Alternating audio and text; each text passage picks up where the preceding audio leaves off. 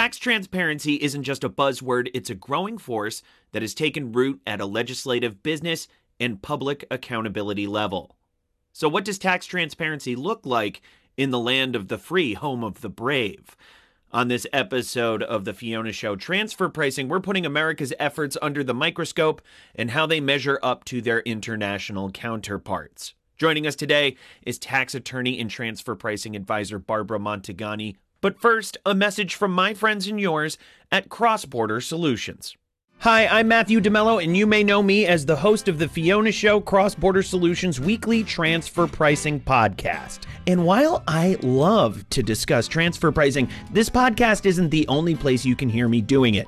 Cross Border Solutions recently relaunched Transfer Pricing University, a live webinar series where you can learn about modern day transfer pricing, everything from methodologies to comparables to preparing documentation to meet country specific regulations. Good stuff, I know. Chief Economist Mimi Song leads the sessions. I just ask the occasional obvious question. Since our program is NASBA certified, you can earn one CPE credit for joining each session. Pretty sweet. So, what are you waiting for? Join us for Transfer Pricing University Weekly. Classes are free, so now you really have no reason to miss it. Sign up at xbs.ai slash TPU.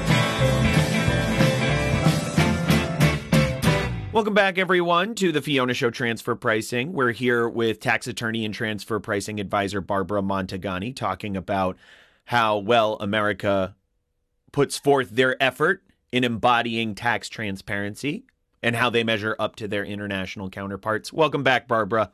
Barbara, you've worked as a tax manager, an attorney, and at the IRS Competent Authority. Uh, how have the culmination of these experiences provided you with a well rounded view of tax? Um, well, first, thanks very much for the introduction. I wish I'd written it down. Um, my husband. I think that um, by being able to mm-hmm. work both in the IRS and and then advising clients. And then also my earliest stint in transfer pricing was managing a transfer pricing software product. So I've had a broad view of things. And I think by being able to see sort of both sides of the table, if you will, in terms of trying to resolve, because transfer pricing isn't typically a one country thing. It involves one country doing something that then has an impact on the other country. So being able to kind of get the sense of how those disputes are actually resolved has really given me a much broader idea of, the kinds of issues and, and how one might be able to get to a resolution. You help multinationals plan and develop their global transfer pricing strategy. What do you find is the most gratifying part of the process, or how about the most challenging? The most gratifying part of the process is getting to the point where there is a global transfer pricing strategy and that it in fact reflects the business model. I think that's the piece that sometimes gets lost in that transfer pricing, as I've said on the show before, is storytelling and the business has to drive the strategy. So it is gratifying when I can work with a company that is able to sort of tell the story and we work together to identify a, an approach and a strategy that will reflect that business. And the most challenging is honestly when when you have a situation where there may be some internal desire within a client to take an approach that isn't completely consistent with the business and the business structure. That can be challenging, sort of helping a client get to the point where the business and the transfer pricing strategy can be consistent and harmonious. Right, right. You've been in the tax industry now for more than 20 years. How have you seen the global emphasis on tax transparency transform during that time? Yeah, I mean, first, I, I want to say that I feel like there's two levels of tax transparency here, right? There's transparency with the tax authority for the country or countries where you are actually doing business and reporting income. And that certainly, with regard to transfer pricing, the focus on transparency has sort of exploded in the sense that when I was first working in the area, was the transfer pricing documentation requirements were brand new. Nobody quite knew how much do I actually have to tell them? Do I really have to give them all this information? It seems like so much. And I think that over time, most of my clients sort of were able to understand the fact that your documentation lets you tell your story. And if you tell a coherent story and you have a coherent strategy, then an auditor is going to get to the end of the documentation study and say, okay, I don't see anything here, on to the next one. And that's really what your documentation is supposed to be doing, I think. There was transparency between a country and a taxpayer. And as things moved on, it's moved into transparency between and among countries. So that has sort of broadened. And most recently, we've got a bunch of ideas about public transparency, about which I will speak later. Right, right. And how does tax transparency affect transfer pricing and vice versa? How does transfer pricing affect tax transparency? I mean, I think transfer pricing was a big driver on the part of a number of jurisdictions to lead to tax transparency. I think that certainly countries, uh, taxpayers were designing structures and setting intercompany prices and doing all those sorts of things. And the countries didn't know what was going on. And so, thus, there was the desire to get information through the documentation reports. And I wouldn't say that the transparency, to the extent that the transparency affected transfer pricing, that could mean that the transfer pricing might have not been as completely consistent with the arm's length standard as one would have wanted. So there may be some difference with some companies between when I can sort of do what I want and I don't have to tell anybody, and when I have to be able to tell my coherent story to one or more tax authorities. And then transfer pricing again affects tax transparency in the sense that it is a large reason for the kind of transparency that countries across the globe are looking for. In in your opinion, what separates US tax transparency efforts from other leading jurisdictions? Where do you see room for improvement? Well, the US was really the first country to put the stake in the ground and say, here's documentation and you got to do this. And while we aren't going to make you hand it in with your return, if we ask you for it, it has to have been in existence on or before the day that you file your return. So I think that the US has been somewhat ahead. The OECD guidelines came out at approximately the same time, but other countries, at least 25 years ago, were more reluctant, it seems, to make transparency, and by transparency, that's like shorthand for documentation telling your story, a requirement. There was much more of the OECD guidelines spoke in terms of foundations and yes, it would be really good to be able to have this information, but the US was kind of on the forefront of requiring it. I think Canada was another country that came into the we want documentation from you and the early side. So I feel like though these are things that OECD was thinking about and the US, certainly IRS before the documentation requirements and before the 92 and 93 regulations were kind of getting losing a lot of cases against taxpayers who just like wouldn't give them the stuff or you know would give them a, a truckload of stuff in some language other than English. So I think that the US was ahead. I think everybody now recognizes the need for documentation. In terms of improvement, I sort of feel like the system that we have works pretty well. It's hard to think of something that companies are not being asked to provide at this point that would be useful. Indeed, and public country by country reports are swiftly becoming a reality in the EU. As for the United States, it's cooking up its own version in the form of the Disclosure of Tax Havens and Offshoring Act. Can you tell us a bit more about this bill and what it aims to do? I must first say public disclosure of this information, in my view, is wrong with a capital W.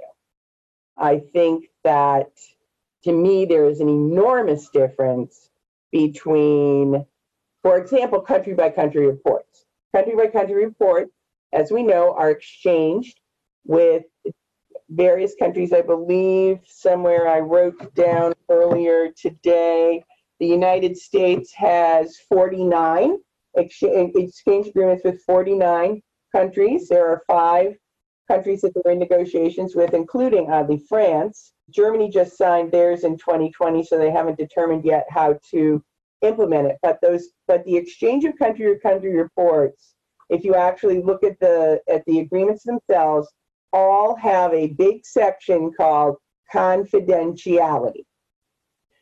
And that was very, very critical. Having been at IRS when, you know, when when FATCA was first getting ramped up in terms of entering into the inter country agreements to exchange FATCA type data, confidentiality is really critical.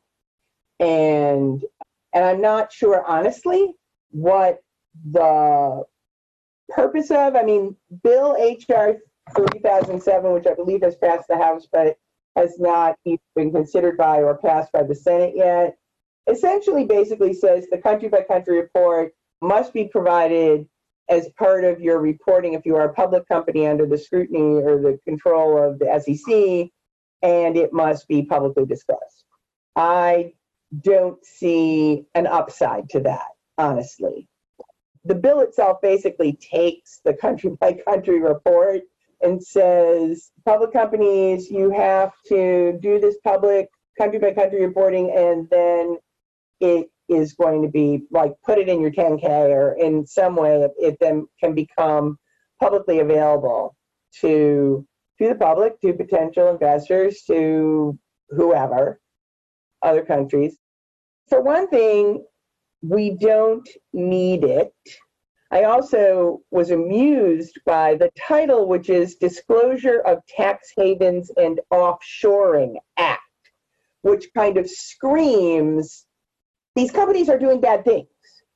They're in tax havens and they're offshoring. And that is framing it in a way that, frankly, is ludicrous and unfair and doesn't describe the actual business. And so the bill itself apparently aims to make the country by country reports, which taxpayers provide to whoever their home country and then other countries get it, whatever. Um, and there's a confidentiality paragraph in every single one of these exchange agreements. So if the act is passed and goes, it's passed as I understand it in the House, and if it's passed in the Senate and signed into law, I honestly don't see the point. I think that it can create issues. I mean, one might say, well, well, come on, who cares? You know, it just says where they're doing business and how much money. And well, first of all, businesses have to be able to have some aspects of their operations that they don't have to tell everybody about. And then I just don't see the point. There's a very strong point for the other jurisdictions where the company may be doing business to get the information and to understand what's the size of the business operations in this country and what's your head count and what's your tax and whatever, all the things that are required in the country by country report. But I'm personally struggling with what the public interest or the public benefit is in having access to the country by country reports, other than this tax havens and offshoring which one might assume by the title of the bill, the sponsors of the bill frown upon such things. And if the act is passed, how does the way the country by country reporting becoming public, uh, as specified in the bill, create a new level of transparency for U.S. companies? Why is this an area of opposition for some U.S. based multinationals? Well, for one thing, under the Internal Revenue Code of the United States of America, tax return information is confidential. And I can tell you, when I worked at IRS, I cannot even tell you the, the extent to which and the, the things we had to go through to make sure that none of us were revealing confidential information about the taxpayers with whom we are working to somebody else, even within the IRS. So that's sort of sacrosanct. It's tax return information and it's confidential because the Internal Revenue Service, the tax authority, wants the taxpayers to be completely honest in their reporting. And again, they don't necessarily want all these things to be public because one might be able to determine some business strategies. Say, oh, look, this company didn't pay many taxes, and aren't they bad? And so it will create a new level of transparencies for US companies in that this form that they were already doing will now be public.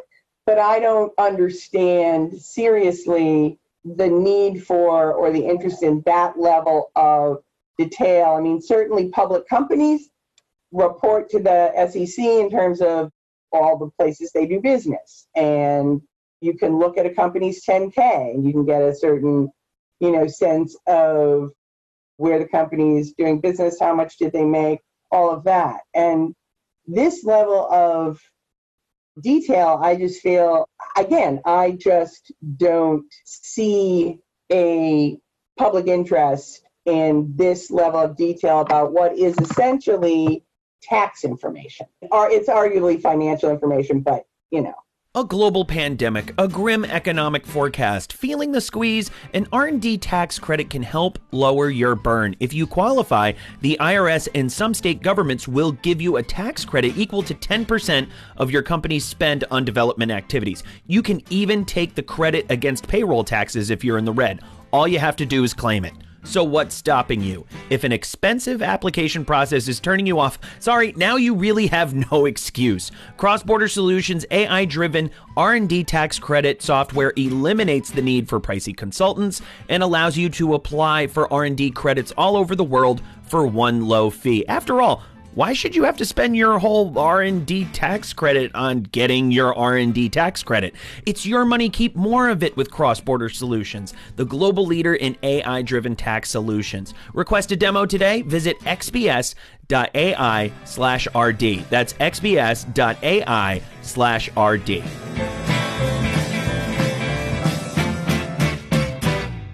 And just to recap, tax transparency is a growing area of concern around the globe, and the United States is no stranger to this. The U.S. is making forward motion, as evidenced by the Disclosure of Tax Havens and Offshoring Act. Regardless of the bill's outcome, it demonstrates how the United States is recognizing the importance of transparency and that multinationals need to follow suit. Now, Barbara, the U.S. is not part of the OECD Common Reporting Standard. What has it enacted as an alternative? Well, first of all, let me clarify. The U.S. passed FATCA, which is the Foreign Account Tax. You know, I'm not going to be able to tell you what the letters stand for. The Common Reporting Standard is based on FATCA. The United States was miles ahead of the OECD Common Reporting Standard. And if you look at the Common Reporting Standard guidelines, you will find that on page three, they say it is based in large part on FATCA. So they aren't part of it because they had already enacted FATCA and had entered into agreements with other countries to exchange this financial bank reporting data.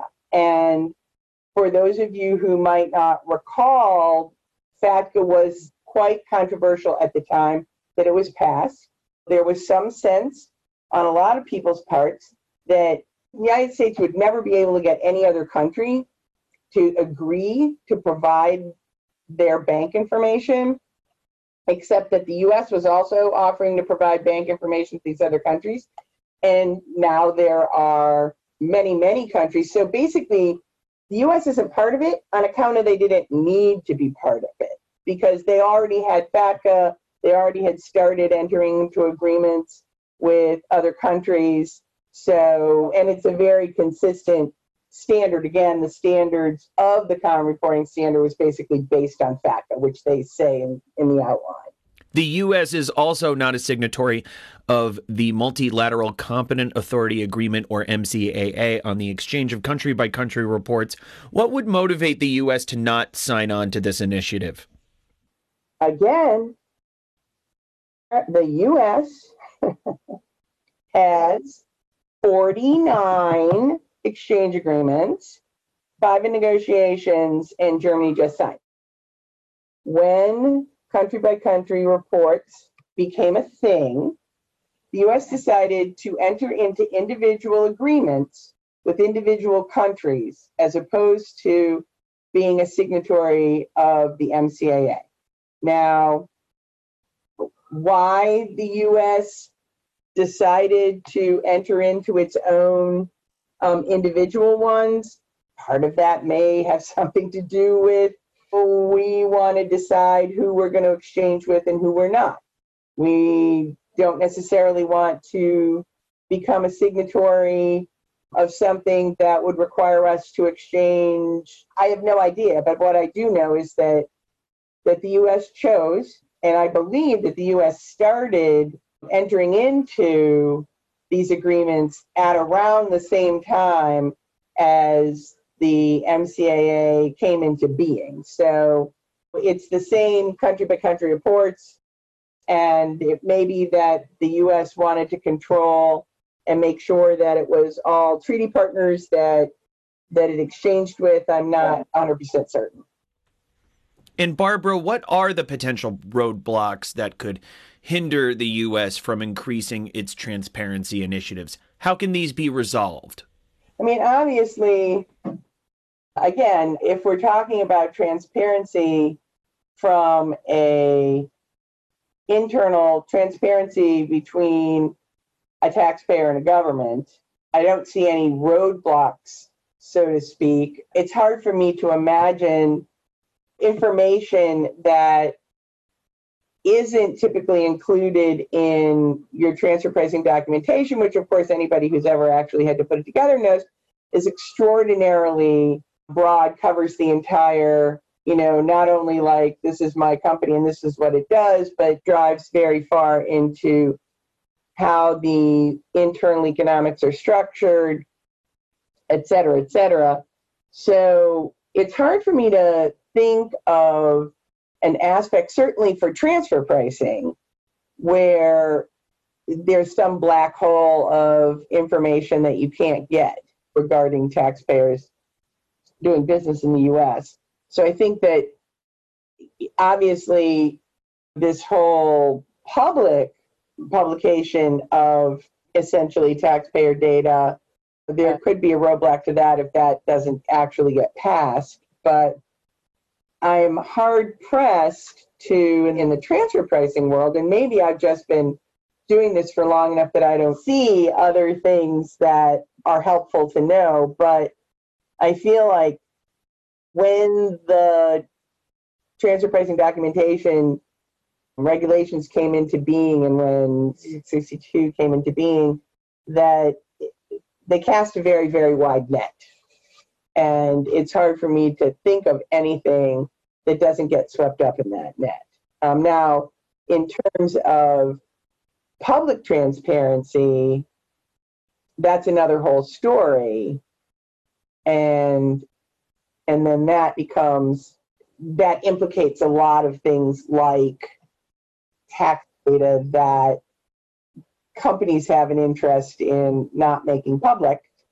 And there's sort of limits in terms of you know publication of data at the granular level that the tax offshoring tax whatever act does Yes, that's the Disclosure of Tax Havens and Offshoring Act. it really doesn't have any kind of abbreviation or uh, acronym yeah. to really latch onto. No, it doesn't. And honestly, it isn't about any of that. I mean, arguably, okay, maybe it's about offshoring broadly stated, but for a lot of companies, you know, they didn't offshore things.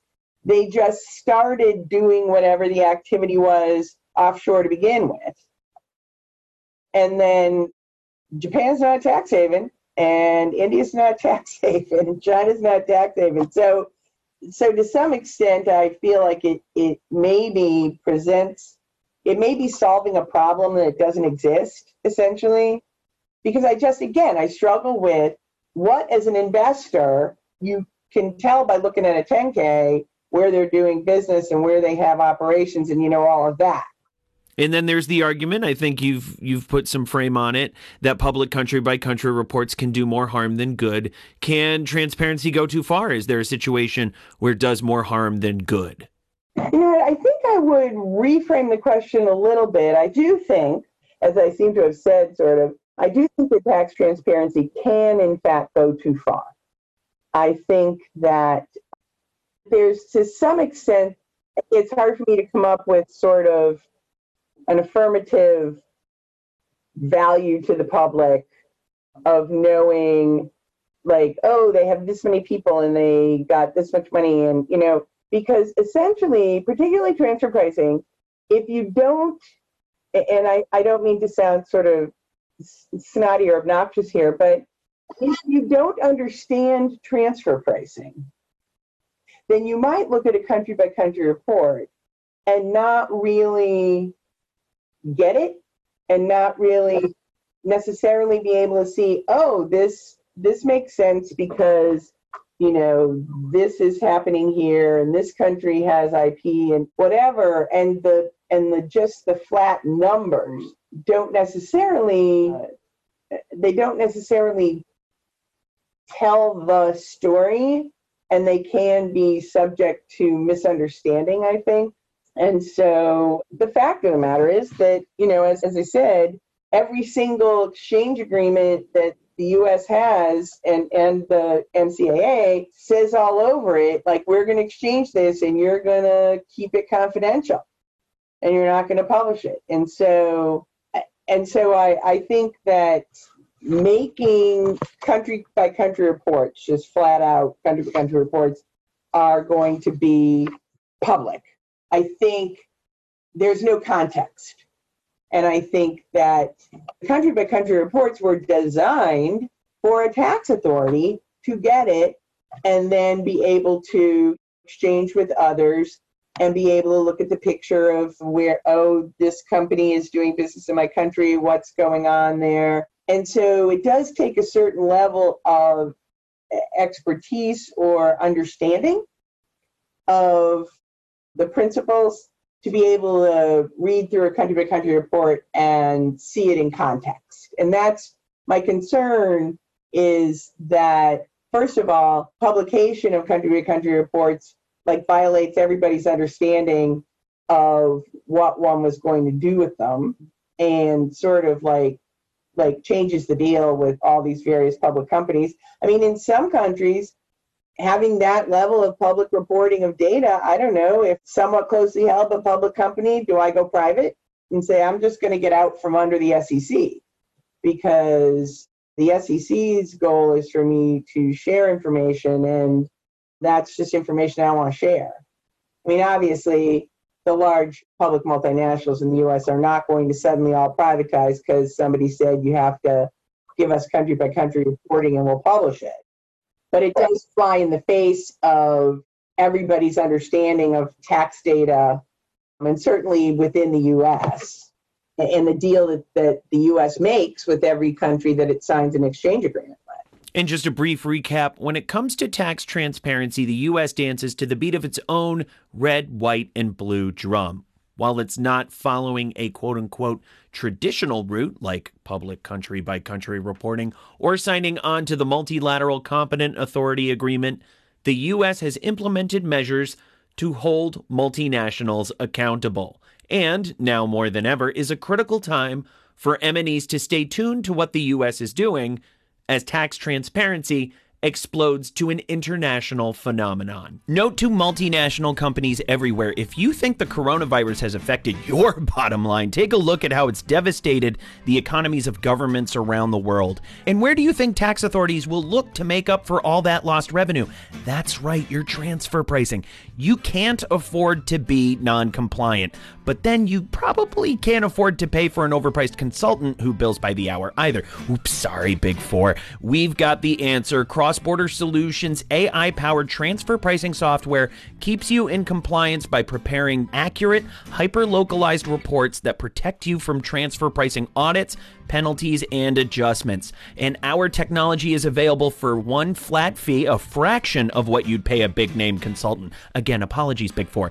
Stay in compliance and on budget with Cross Border Solutions AI driven transfer pricing software. It's no wonder we're the global leader in AI driven tax solutions. There we go again. I'm so sorry, Big. You know what? Wait, who am I kidding? Sign up for a free demo of Cross Border Solutions transfer pricing technology today at xbs.ai slash TP. That's xbs.ai slash TP. We want to thank Barbara for joining us on this very informative discussion. If you like today's podcast, you're going to love the other shows in Cross Border Solutions Tax Podcast Suite. That's the Fiona Show R&D Tax Credit, the Fiona Show Tax Provision, and the Fiona Show Hot Off the Press. Subscribe to this podcast on Apple Podcasts, Spotify, or wherever you get your podcasts. That's the Fiona Show transfer pricing, and we'll keep you up to date on the latest in transfer pricing. My name is Matthew DeMello, and they let me host, edit, and engineer this podcast. Marilyn Mitchum-Strom is our executive producer. Thanks so much for tuning in, everyone. We'll catch you next time.